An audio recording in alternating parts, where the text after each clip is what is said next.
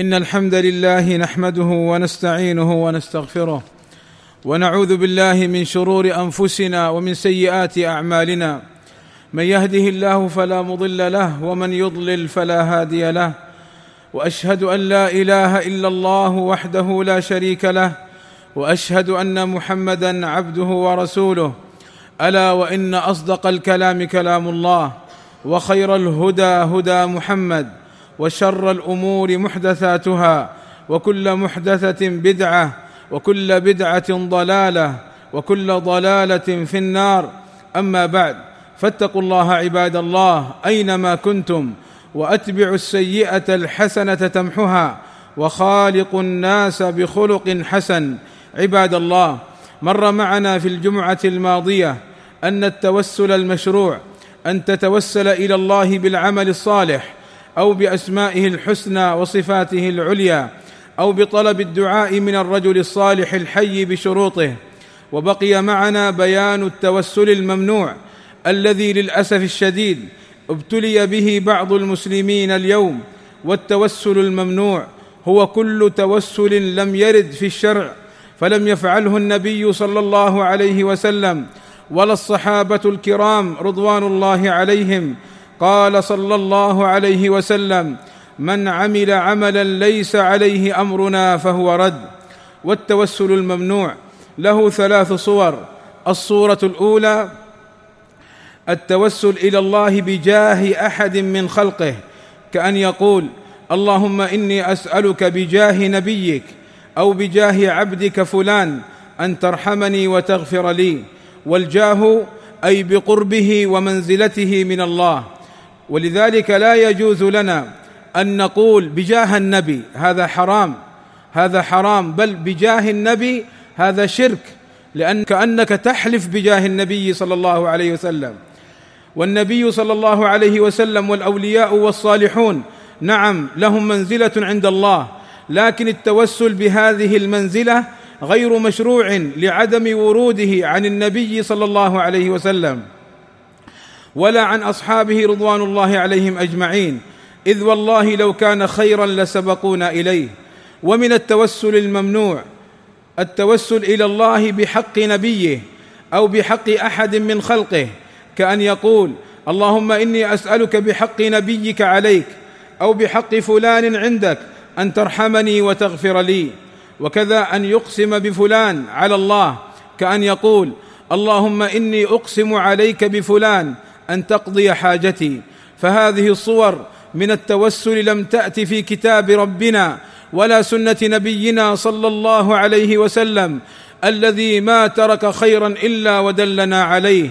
كما أن قول المتوسل بحق نبيك أو بحق فلان يقسم على الله بأحد من مخلوقاته فهذا فيه محذور من وجهين إحداهما أنه أقسم بغير الله والثاني اعتقاده أن لأحد على الله حقا ولا يجوز الحلف بغير الله وليس لأحد على الله حق إلا ما أحقه الله على نفسه كقوله تعالى وكان حقا علينا نصر المؤمنين وهذا النوع من التوسل البدعي إن لم يكن شركا فهو ذريعة إلى الشرك ولذلك فهو ممنوع شرعا إبعادا للمسلم من فعل شيء يفضي به إلى الشرك. الصورة الثانية من التوسل الممنوع البدعي التوسل بذوات الأحياء والأموات من الأنبياء والأولياء والصالحين وبدعائهم والاستغاثة بهم والتوسل بجاههم والنذر لهم والتوجه إليهم بطلب ما لا يقدر عليه إلا الله سبحانه وتعالى أو جعلهم وسطاء بينهم وبين الله بل هو من الشرك الأكبر لأن دعاء غير الله تعالى والالتجاء إليهم في الملمات هو من صرف العبادة لغير الله تعالى وهو شرك في الدين وسفه في العقل وليس من دين الله تعالى في شيء ومن الشرك في العبادة المنافي للتوحيد الخالص كأن يقول يا سيدي فلان ومولاي فلان خذ بيدي وكن لي في كذا أو أنا دخيلك أو فرج كربتي أو اشفع لي أو مدد يا رسول الله. أو مدد يا حسين. قال الله تعالى ومن يدع مع الله إلها آخر لا برهان له به لا برهان له به فإنما حسابه عند ربه إنه لا يفلح الكافرون. وكذلك النذر للأموات ليس بوسيلة مشروعة. كأن يقول يا سيدي فلان إن رزقني الله بولد أجعل لك كذا وكذا. فهذا من النذر لغير الله تعالى وعبادة قد صرفت لغير الله تعالى والإسلام بريء منه. فليس من هدي النبي صلى الله عليه وسلم وأصحابه الكرام رضوان الله عليهم الإقبال على قبور الأنبياء والصالحين أو إيقاد الشموع على أضرحتهم أو وضع ستائر على توابيتهم أو غيرها من الأعمال التي يقوم بها بعض الجهال. وهذه الأمور إنما تطلب من الله وحده لا شريك له. قال تعالى فادعوه مخلصين له الدين ولا شك أن من دعا غير الله من الأولياء والصالحين لم يخلص لله الدين وقال تعالى وإن يمسسك الله بضر فلا كاشف له إلا هو وإن يمسسك بخير فهو على كل شيء قدير.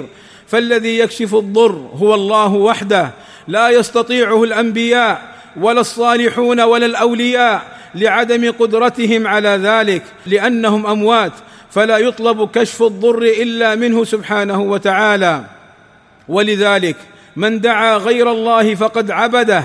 قال صلى الله عليه وسلم الدعاء هو العبادة. وقال صلى الله عليه وسلم إذا سألت فاسأل الله وإذا استعنت فاستعن بالله. والله أسأل لي ولكم التوفيق والسداد وحسن القصد والرشاد في القول والعمل وأن يهدينا إلى الصراط المستقيم. الحمد لله رب العالمين والصلاة والسلام على المبعوث رحمة للعالمين وعلى آله وصحبه أجمعين. أما بعد فالصورة الثالثة من التوسل البدعي الممنوع الذبح لأرواح الأولياء.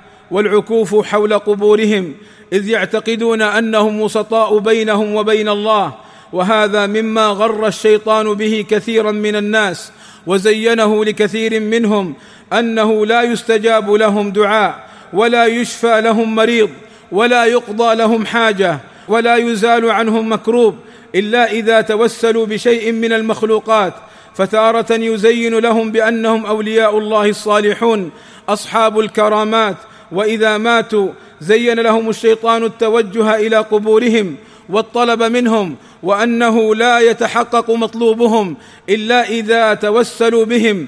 ولا شك أن هذا من تعظيم غير الله تعالى ومن الشرك المضاد للتوحيد الخالص.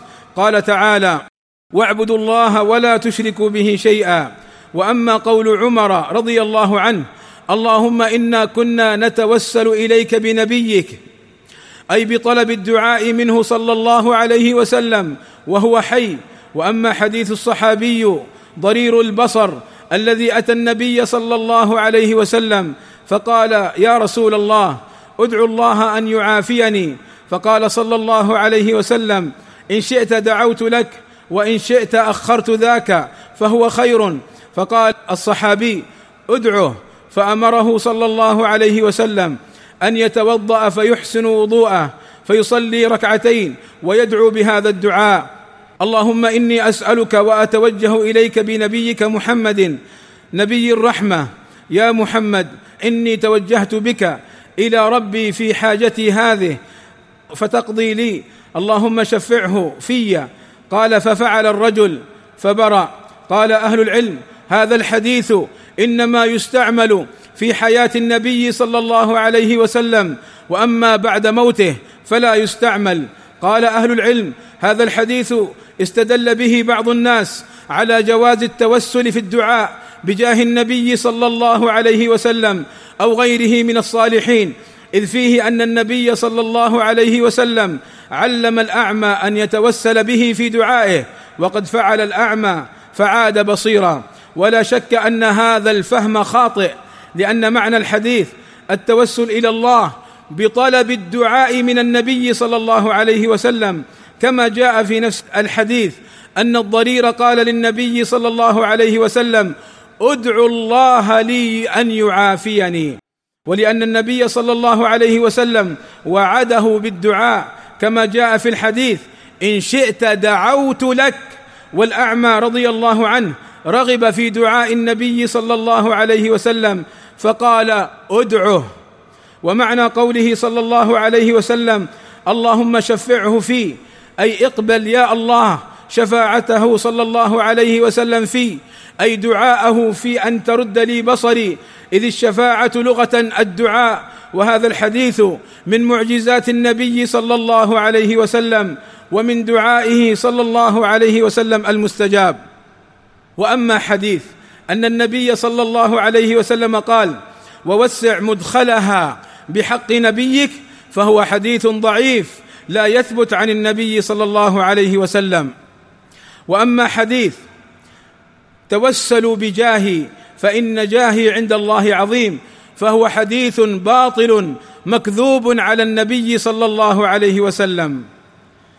اللهم وفقنا لما تحبه وترضاه وأعنا على شكرك وذكرك وحسن عبادتك. اللهم وفق ولي أمرنا لما تحبه وترضاه وأصلح اللهم به العباد والبلاد وأعنه يا الله ووفقه لكل خير.